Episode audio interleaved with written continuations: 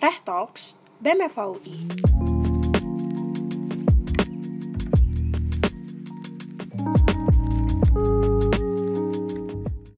Abang Mbak dan teman-teman semua, selamat datang di Reh Talks BEM. Perkenalkan, saya Sakanti selaku host pada episode kali ini. Rek Talks adalah kanal podcast resmi dari BEM FAUI yang membawakan berbagai topik yang relevan dengan menghadirkan pembicara-pembicara hebat yang tentunya akan memberikan inspirasi dan ilmu-ilmu baru kepada kita semua. Kali ini, Biro Hubungan Masyarakat telah mengundang Bu Litwina Inge Nurjahyo atau yang akrab disapa dengan Bu Inge sebagai pembicara di episode Menuju I Bebas Kekerasan Seksual, lahirnya Perter UI tentang PPKS. Pada topik kali ini, Bu Inga akan menceritakan tentang bagaimana cerita awal dari penyusunan Peraturan Rektor Universitas Indonesia Nomor 91 Tahun 2022 tentang pencegahan dan penanganan kekerasan seksual di lingkungan Universitas Indonesia atau yang disebut dengan Pertor UI tentang PPKS. Serta apa juga yang mendorong Bu Inga dan tim untuk menyusun Pertor UI tentang PPKS. Mungkin kita langsung masuk saja ke pengenalan narasumber kita yang hebat hari ini yaitu Bu Inge. Bu Inge sendiri merupakan staf mengajar bidang studi hukum masyarakat dan pembangunan Fakultas Hukum Universitas Indonesia sejak tahun 1996. Bu Inge mendapatkan gelar sarjana hukum dari Fakultas Hukum Universitas Indonesia. Bu Inge juga mendapatkan gelar Magister Sains dalam bidang antropologi hukum dan doktor antropologi dari Fakultas Ilmu Sosial dan Ilmu Politik Universitas Indonesia. Sejak awal karir ya, Bu Inge aktif terlibat dalam berbagai kegiatan penelitian dalam lingkup hukum adat, hukum perempuan dan anak, masyarakat, dan pembangunan Indonesia. Bu Inge juga aktif terlibat dalam pengabdian masyarakat, seperti dalam meraih asa membuka pintu keadilan, pos bakum bagi anak yang berhadapan dengan hukum, pos bantuan hukum di rumah tahanan kelas 2 Pondok Bambu, penyusunan buku SOP penanganan kekerasan seksual di kampus, dan pembentukan jaringan dan penguatan kapasitas kampus dalam melawan kasus kekerasan seksual. Bu Inge juga terlibat dalam pembentukan Perterui tentang PPKS. Saat ini, Bu Inge menjabat sebagai Ketua Unit Penjaminan Mutu Akademik FLI. Sebelumnya, Bu Inge juga pernah menjabat sebagai Manajer Unit Pengabdian dan Pemberdayaan Masyarakat FLI dan Ketua Prodi Kajian Gender di SKSG UI. Baik, setelah mendengar narasumber kita yang sangat hebat, mungkin kita langsung masuk saja ke pengenalan tentang tema hari ini, yaitu terkait Pertor UI tentang PPKS mungkin sebelum masuk ke Pertor UI tentang PPKS kita bisa memahami sendiri apa sih itu kekerasan seksual. Jadi mengutip dari pasal 1 Pertor UI tentang PPKS, kekerasan seksual adalah setiap perbuatan merendahkan, menghina, melecehkan, dan atau menyerang tubuh dan atau fungsi reproduksi seseorang karena ketimpangan relasi kuasa dan atau gender yang berakibat atau dapat berakibat penderitaan psikis dan atau fisik termasuk yang mengganggu kesehatan reproduksi seseorang dan hilangnya kesempatan melaksanakan pendidikan tinggi dengan aman dan optimal. Kemudian kenapa sih masalah kekerasan seksual itu penting untuk dibahas? Jadi perjuangan warga UI dalam menciptakan UI yang bebas dan aman dari kekerasan seksual akhirnya membuahkan hasil karena akhirnya kita mendapatkan Perter UI tentang PPKS yang sudah disahkan sehingga saat ini warga Universitas Indonesia telah mendapatkan payung hukum untuk melindungi dan akomodasi hak-hak korban kasus kekerasan seksual di lingkungan UI. Perter UI ini mengatur mengenai Satuan Tugas Pencegahan dan Penanganan Kekerasan Seksual atau yang biasa dikenal sebagai Satgas PPKS, Pusat Penanganan Terpadu PPT di UI, serta berbagai aturan mengenai pencegahan dan penanganan kekerasan seksual di UI. Oleh karena itu, penting bagi warga UI untuk mendalami dan mengawal implementasi Perter UI tentang PPKS.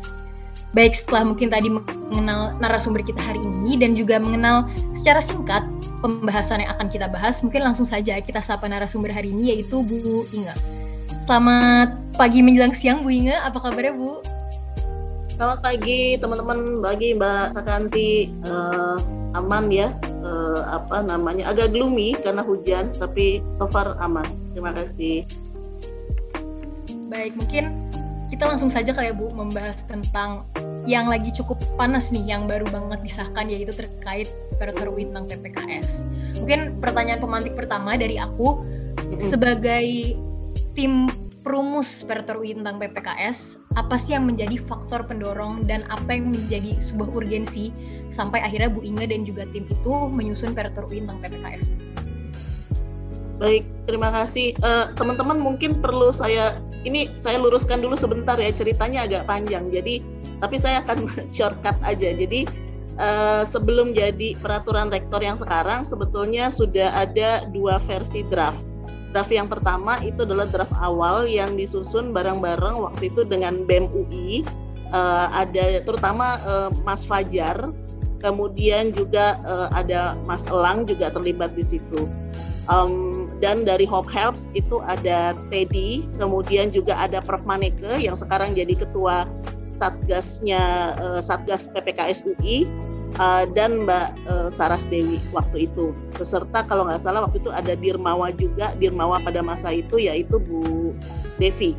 Uh, tapi kemudian uh, apa draft itu uh, diperbaiki oleh uh, tim guru besar uh, dari apa Dewan Guru Besar UI sehingga kemudian muncul draft versi kedua gitu ya uh, itu terjadi di bulan Juni 2021. Jadi kami itu waktu itu mengusulkan di uh, Februari 2020 prosesnya yang draft pertama sampai kemudian berubah menjadi draft yang kedua itu di bulan Juni 2021 dan oleh pihak DGB pada waktu itu berhasil diselesaikan pada tahun 2021 dan diserahkan kepada uh, rektor. Nah, 2022 akhirnya kemudian setelah melalui proses panjang disesuaikan dengan Permendikbud dan Undang-Undang TPKS, akhirnya kemudian BLLH eh, terutama eh, di bawah kepemimpinannya Bang Sony Maulana eh, dan tentu saja eh, boleh saya sebut ya ada championnya Mbak Putih ya di situ. Nah, eh, akhirnya berhasil nih gitu eh, si draft ini dimatangkan sehingga kemudian menjadi peraturan rektor nomor 91 tahun 2022 yang kita uh, peroleh saat ini. Jadi itu prosesnya memang cukup panjang nih Mbak. Jadi dari apa istilahnya tapi boleh dipastikan bahwa memang ini asalnya adalah dari uh, kita semua. Jadi kita semua tuh maksudnya yang terlibat ada teman-teman mahasiswa, ada juga dosen dan kemudian juga bahkan ada teman-teman tendik juga yang waktu itu ikut serta uh, memberikan masukan. Nah, uh, guru besar tentu ya, sehingga kemudian kalau ada uh, kritik atau protes gitu bahwa guru besar tidak disertakan itu menurut saya enggak sama sekali karena uh, toh sebetulnya ada versi yang diambil dari versi kedua yang dirumuskan uh, ulang oleh para guru besar. Demikian. Baik, Bu. Jadi emang ada perjalanan panjang ya Bu dari draft awalnya sampai akhirnya menjadi peraturan tentang PPKS. Panjang banget. Itu ibaratnya tuh kalau bikin jalan tol tuh dari Serang sampai mungkin Panarukan sampai ke Jawa Timur kali gitu. Karena memang e, boleh dibilang itu e, startingnya sebetulnya dari SOP itu Mbak. SOP yang e, dibuat oleh Bu Yayas dan teman-teman juga gitu ya ini kan kita lucu nih adanya SOP dulu anyway tapi memang situasinya seperti itu jadi waktu itu memang agak agak sulit untuk kemudian uh, waktu tahun 2017 2000 sampai 2019 itu kan memang nggak kebayang bahwa uh, kita memang membutuhkan satu peraturan yang clear yang uh, secara khusus mengatur tentang isu kekerasan seksual di kampus gitu. Uh, karena waktu itu memang perdebatannya adalah kan sudah ada peraturan tentang kode etik dan kesusilaan Nah, waktu, waktu pada saat itu kami merasa bahwa itu tidak cukup gitu ya. Jadi uh, sebenarnya prosesnya cukup linear nih antara yang di kampus untuk mendorong uh, apa peraturan tersebut dengan uh, waktu itu rancangan undang-undang uh, TPKS gitu. Jadi perjuangannya itu agak linear. Nah, tetapi menariknya nih sekali lagi ya sejarah itu emang agak agak aneh gitu. Yang menariknya adalah Permendikbud jadi duluan, Permendikbud eh, PPKS, baru kemudian Undang-Undang TPKS gitu. Nah sehingga kemudian memang uh, kalau kalau uh, kami melakukan sosialisasi di beberapa tempat, ini selalu jadi pertanyaan gitu. Apakah Permendikbud tidak bertentangan dengan Undang-Undang TPKS? Jawabannya adalah tentu tidak gitu. Tetapi memang boleh kita lihat uh, rumusan tentang uh, rumusan tentang kekerasan seksualnya sendiri sebetulnya lebih clear itu di Permendikbud gitu kalau saya boleh bilang. Nah, ini yang kemudian akhirnya dirujuk oleh peraturan rektor kita gitu di uh, peraturan rektor nomor 91 tahun 2022 gitu uh, terkait dengan rumusan kekerasan seksual itu sendiri kemudian juga proses atau mekanisme penanganannya. Kira-kira uh, begitu, Mbak. Terima kasih. Baik Bu, tadi kan Bu Inge juga sempat mention um, sebelumnya mungkin kasus-kasus uh, kekerasan seksual sebelum ada peraturan bintang PPKS uh, ditanganinya dengan peraturan rektor UI tentang kode etik. Nah, mengapa akhirnya diperlukan suatu aturan khusus nih Bu mengenai kekerasan seksual di lingkungan kampus? Padahal mungkin sebelumnya um, memakainya tuh peraturan rektor Intang, pelanggaran kode etik dan semacamnya. Ya, uh, seperti kita ketahui bersama teman-teman di BEM tentu paham banget juga ya karena uh, mungkin pernah mungkin juga pernah menerima beberapa pengaduan. Jadi memang kalau yang digunakan itu masih peraturan terkait dengan kode etik, yang diselesaikannya itu pertama hanyalah tindakannya dari pelaku. Padahal problem lainnya yang jauh lebih besar, misalnya seperti pemulihan korban, kemudian juga bagaimana dan jangan salah ya, yang menderita kerugian itu bukan cuma korban, tetapi juga lingkungan sekitar. Jadi bukan nggak mungkin lingkungan sekitar menjadi cemas, kemudian juga bertanya-tanya, kemudian juga e, menimbulkan rasa tidak aman gitu ya. Nah ini yang nggak kepegang gitu kalau hanya dengan uh, pedomannya kode etik. Kemudian yang kedua, kekerasan seksual itu intinya adalah tindak pidana sebagian besar. Sehingga kemudian sulit kalau hanya dengan kode etik. Kan uh, ada juga yang nggak bisa diselesaikan hanya dengan uh, memberikan hukuman administrasi misalnya. Tetapi ada yang harus kemudian juga bukan nggak mungkin harus dirujuk juga ke proses pidana. Nah ini yang kemudian kalau pakai apa uh, hanya menggunakan peraturan rektor tentang kode etik itu sulit ya gitu. Dan kemudian yang ketiga juga sekali lagi uh, masyarakat itu sering kali kemudian masih mendefinisikan tindak kekerasan seksual itu semata-mata sebagai pelanggaran susila gitu. Padahal itu sebetulnya ya tindak kekerasan gitu ya. Itu melukai jiwa orang itu melukai tubuh orang kalau secara fisik. Tapi kalau uh, yang kekerasan secara verbal dan psikologis kan juga ada. Nah ini kan uh, kalau dia hanya disebut sebagai tindakan uh, pelanggaran kesusilaan ya itu sempit sekali gitu sehingga kemudian uh, tidak masuk apa tidak diakomodir kalau hanya menggunakan peraturan uh, rektor terkait dengan kode etik demikian. Baik Bu, kan tadi udah diceritain secara singkat mengenai liku, lika-liku dan juga perjalanan panjangnya akhirnya peraturan bintang PPKS disahkan. Yeah. Cuman tadi Bu ini sempat mention dari awal draft itu mengalami banyak perubahan mungkin ya Bu sampai yeah. saat ini. Mungkin yeah. ada perubahan-perubahan signifikan nggak sih Bu yang mungkin pas awal belum ada sampai akhirnya sekarang udah ada di peraturan okay. bintang PPKS?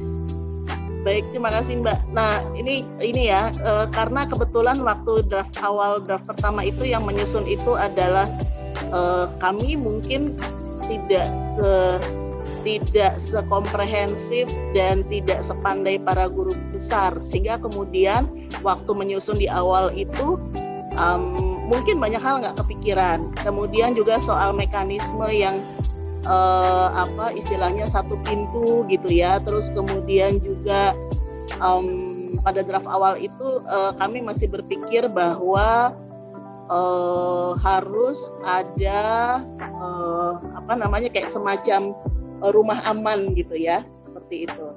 Nah kemudian ini di pada draft yang kedua uh, yang diusulkan oleh para guru besar itu kemudian menjadi berubah. Salah satu perubahan yang signifikan adalah penanganan soal kekerasan seksual ini e, menjadi salah satu tanggung jawab dari Dewan Guru Besar yang baik yang ada di tingkat fakultas maupun yang di tingkat universitas. Jadi memang ada semacam apa ya divisi khusus ya di dalam e, Dewan Guru Besar tersebut gitu.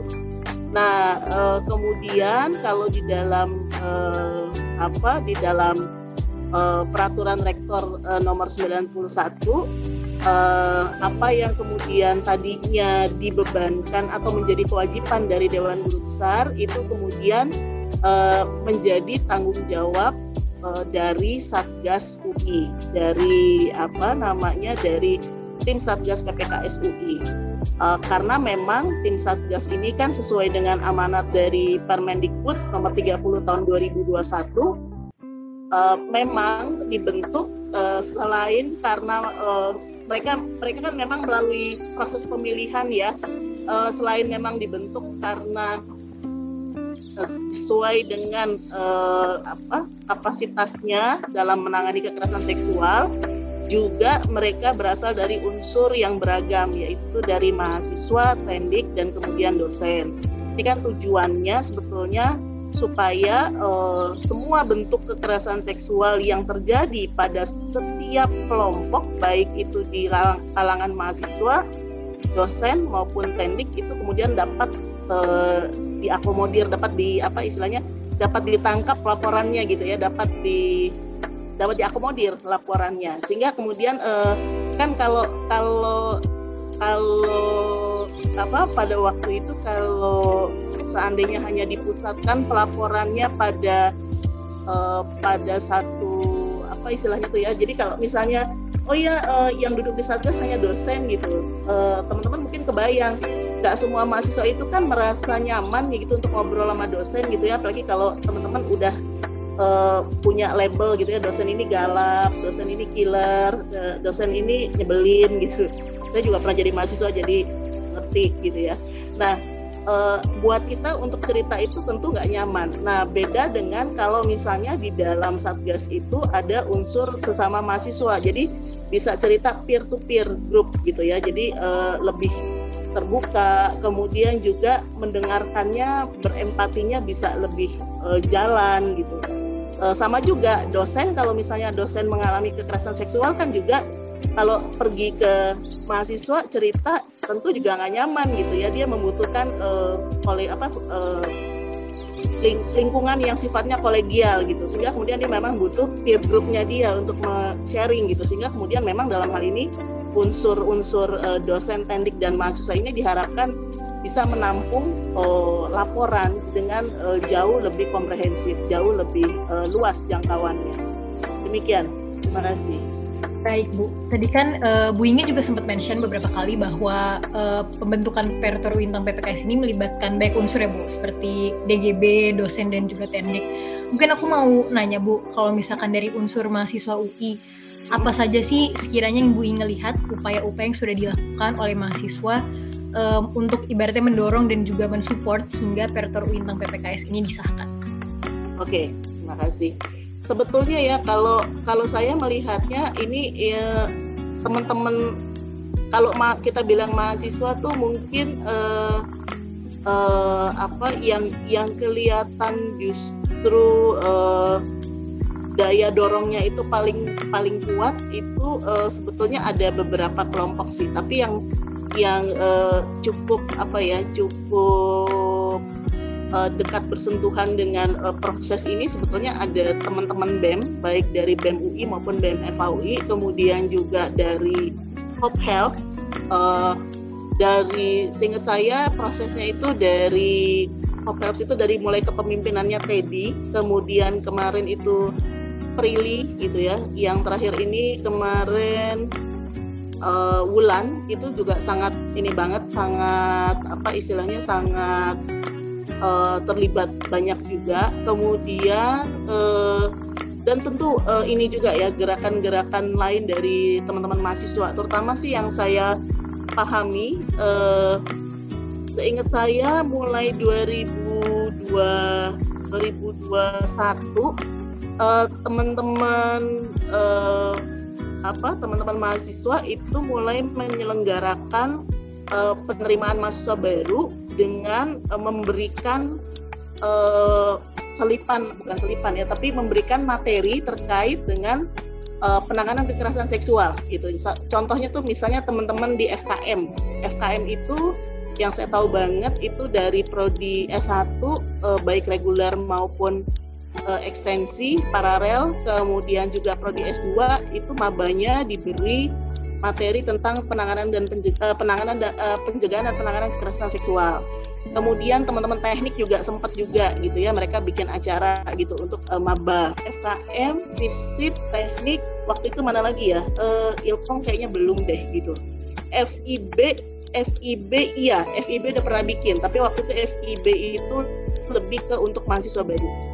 Nah menurut saya itu itu itu adalah langkah yang sangat ini langkah yang sangat apa ya sangat uh, apa progresif ya untuk kemudian memasukkan materi terkait dengan pencegahan dan penanganan kekerasan seksual ini.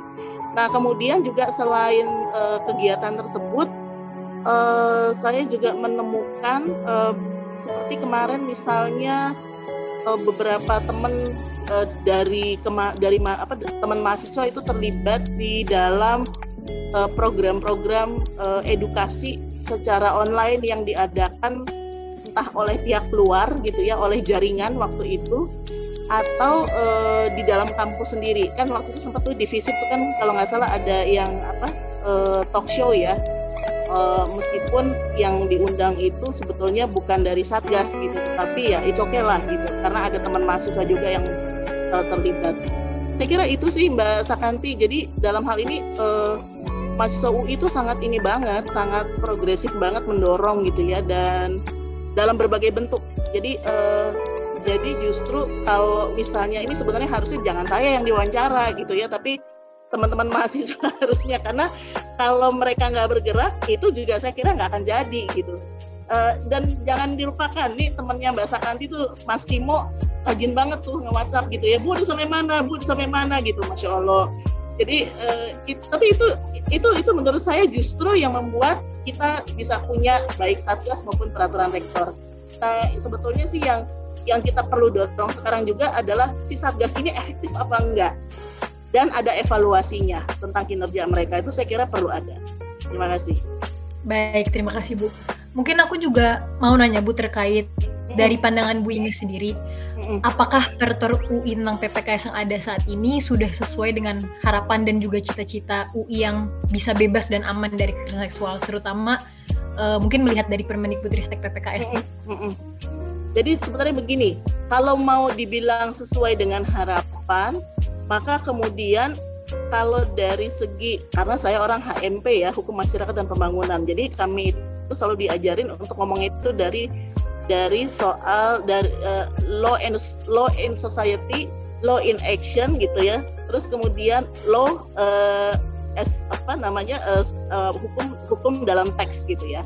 Nah, sehingga kemudian kalau dalam konteks hukum sebagai hukum dalam konteks teks udah gitu kita udah punya gitu uh, terus ideal pula gitu ya jadi kalau teman-teman baca dia sangat rinci banget gitu terus kemudian juga uh, melibatkan semua pihak juga gitu jadi nggak cuman terus kemudian hanya pada level tertentu yang diserai tanggung jawab untuk uh, melaksanakan uh, apa namanya uh, tugas untuk pencegahan dan penanganan, tetapi melibatkan semua pihak dan itu ideal. Gitu. Karena saya tahu banget di beberapa universitas sudah menjadi seperti itu. Jadi pansel dan satgasnya itu bahkan ditunjuk berdasarkan uh, keinginan rektor. Nah ini kan bahaya ya gitu. Nah tetapi kemudian pertanyaannya kalau sesuai harapan atau tidak, maka kemudian yang harus kita cek itu adalah implementasinya. Ini yang ini yang yang yang buat saya penting nih gitu ya. Jadi uh, itu yang harus dilakukan. Oke baik.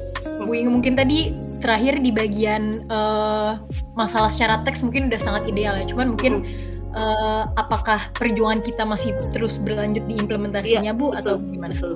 Nah, gini, uh, Mbak Sakanti mungkin kemarin juga ketika apa namanya ketika terlibat bersama-sama di proses apa eh, seleksi-seleksi itu ya Mbak mungkin mengamati juga bahwa ternyata tidak semua fakultas itu terwakili gitu kan kita undang tuh ya waktu sosialisasi ya gitu.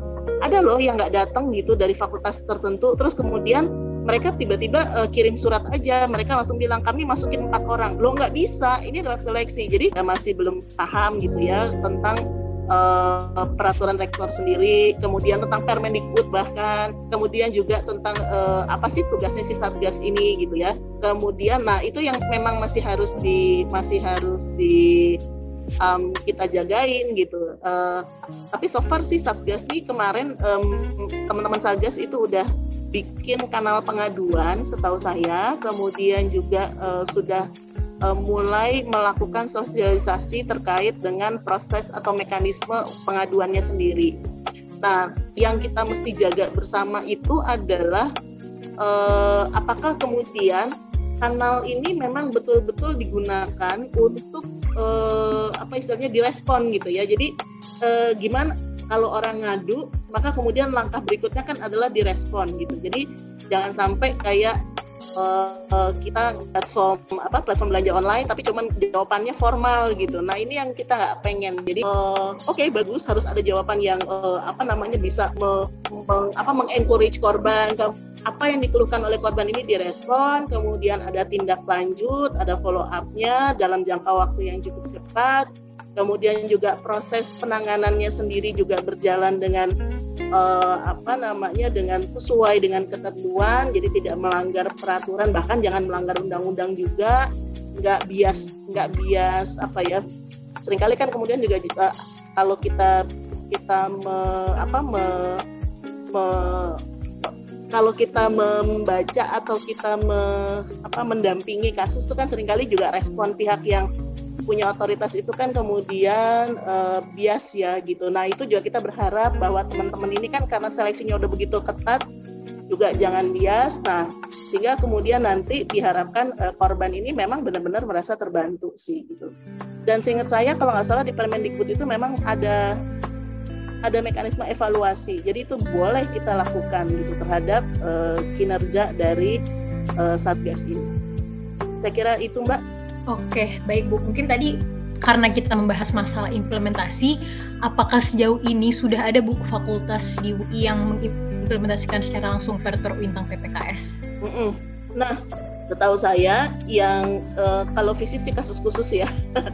uh, FISIP itu kasus khusus karena dia sebetulnya mengimplementasikan secara langsung Permendikbud gitu tapi kemudian boleh kita bilang juga bahwa uh, sekarang karena udah ada peraturan rektor maka kemudian uh, dia berarti juga merujuk kepada peraturan rektor Nah, Fakultas Hukum itu sebetulnya untuk uh, kemarin sudah mulai untuk yang uh, satu kasus itu uh, mulai uh, mencoba untuk diterapkan sesuai dengan peraturan rektor. Tapi ternyata kasusnya itu sudah kadaluar bukan kadaluarsa, tapi kasusnya itu sudah lewat gitu ya jadi udah lewat tuh maksudnya udah ternyata udah ada putusan dari BEM ya, kalau nggak salah udah ada putusan dari BEM kemudian juga uh, baik korban uh, kor korban tidak mau melaporkan kasusnya kembali kemudian si uh, yang bisa dilakukan adalah pelaku ini dan korban ditawarkan untuk uh, melakukan konseling gitu ya terkait dengan kasusnya nah uh, jadi belum apa sih istilahnya itu belum seluruhnya dari pasal kan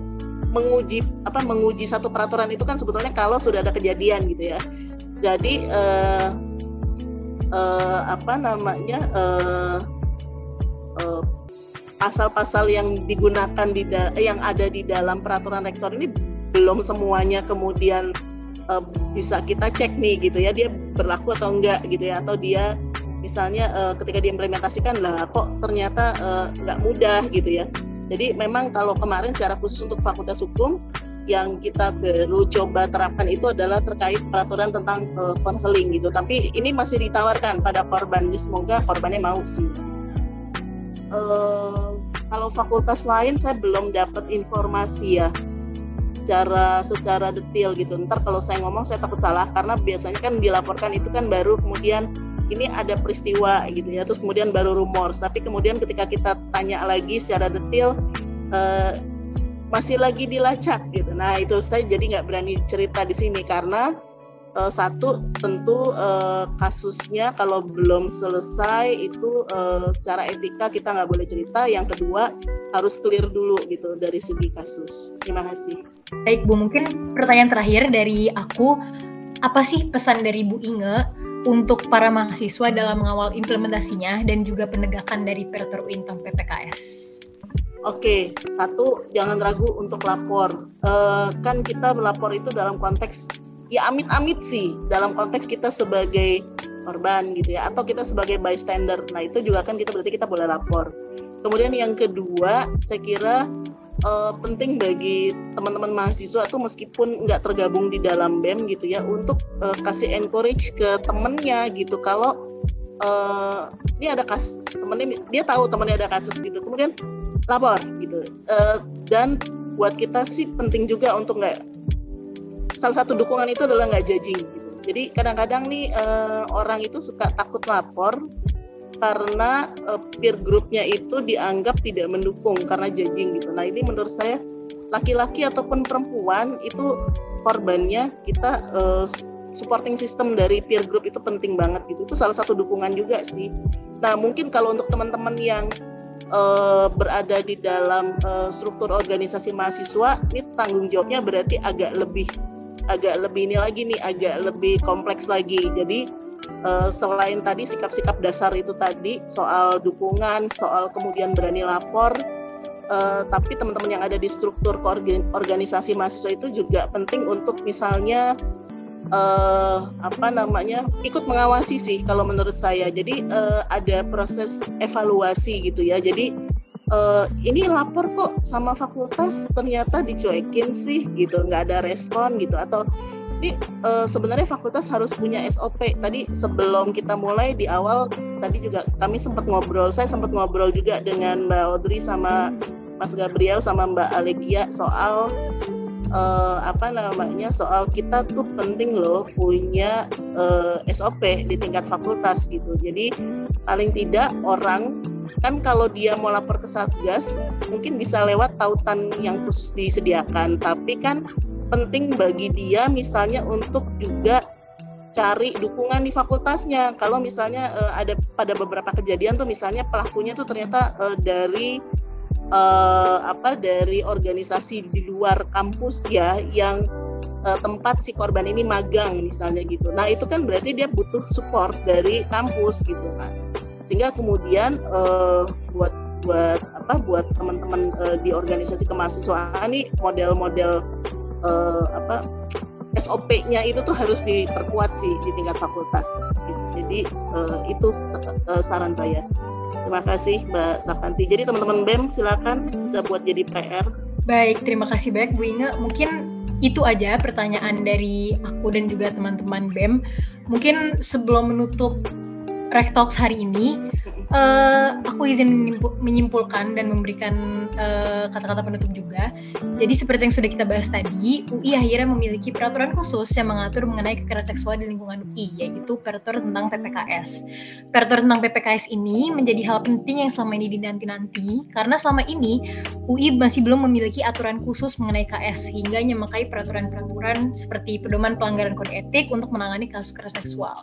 Padahal pedoman tersebut tidak dapat mengakomodasi kepentingan dengan korban serta masih banyak menimbulkan stigma bahwa kasus kekerasan seksual masih hanya sebatas perbuatan asusila yang tidak menimbulkan luka pada fisik dan juga jiwa raga. Selain itu, harus dipahami juga bahwa pedoman tersebut dan peraturan-peraturan lainnya tidak cukup untuk menangani kasus KS, karena kekerasan seksual sejatinya mencakup tindak pidana sehingga tidak cukup jika hanya diberikan tindakan administratif saja. Meskipun proses pembentukan Peraturan PPKS telah melalui perjalanan yang panjang, mulai dari perubahan draft awal, tetapi dengan dorongan dan bantuan dari berbagai unsur seperti DGB, dosen, tendik, dan juga mahasiswa, perjuangan Peraturan tentang PPKS sudah disahkan. Namun perjuangannya tidak sampai situ saja, karena yang harus dikawal adalah implementasi pada masing-masing fakultas di UI hingga akhirnya bisa tercipta UI yang aman dan juga bebas dari kekerasan seksual pesan dari Bu Inge tadi mungkin untuk teman-teman semua jangan takut untuk melapor dan juga untuk teman-teman di masing-masing organisasi kemahasiswaan harus melakukan evaluasi mungkin pada masing-masing organisasinya dan juga evaluasi bagaimana caranya agar korban yang melapor bisa terintegritas dari mungkin mulai dari fakultas kemudian ke tingkat universitas. Mungkin segitu aja kesimpulan dari aku dan juga terima kasih banyak juga Bu Inge sudah mau menjadi narasumber kita pada hari ini dan pastinya banyak memberikan insight-insight juga. Terima kasih banyak Bu Ina. Ya, terima kasih banyak teman-teman. Jangan lupa nantikan episode Rek Talks berikutnya di kanal media sosial BEM FOI yaitu Instagram at BEM FOI, Twitter at BEM underscore FOI, Facebook BEM FOI, dan juga Spotify di Rek Talks. Saya juga ingin mengucapkan terima kasih kepada abang badan teman-teman semua yang telah setia mendengarkan Rek Talks. Akhir kata, saya ingin memohon maaf apabila terdapat kesalahan kata, baik yang disengaja maupun tidak disengaja. Saya Sakanti, selaku host, pamit undur diri. Pantau terus lini masa kami untuk konten-konten menarik lainnya. Sampai jumpa, Bang Badan teman-teman.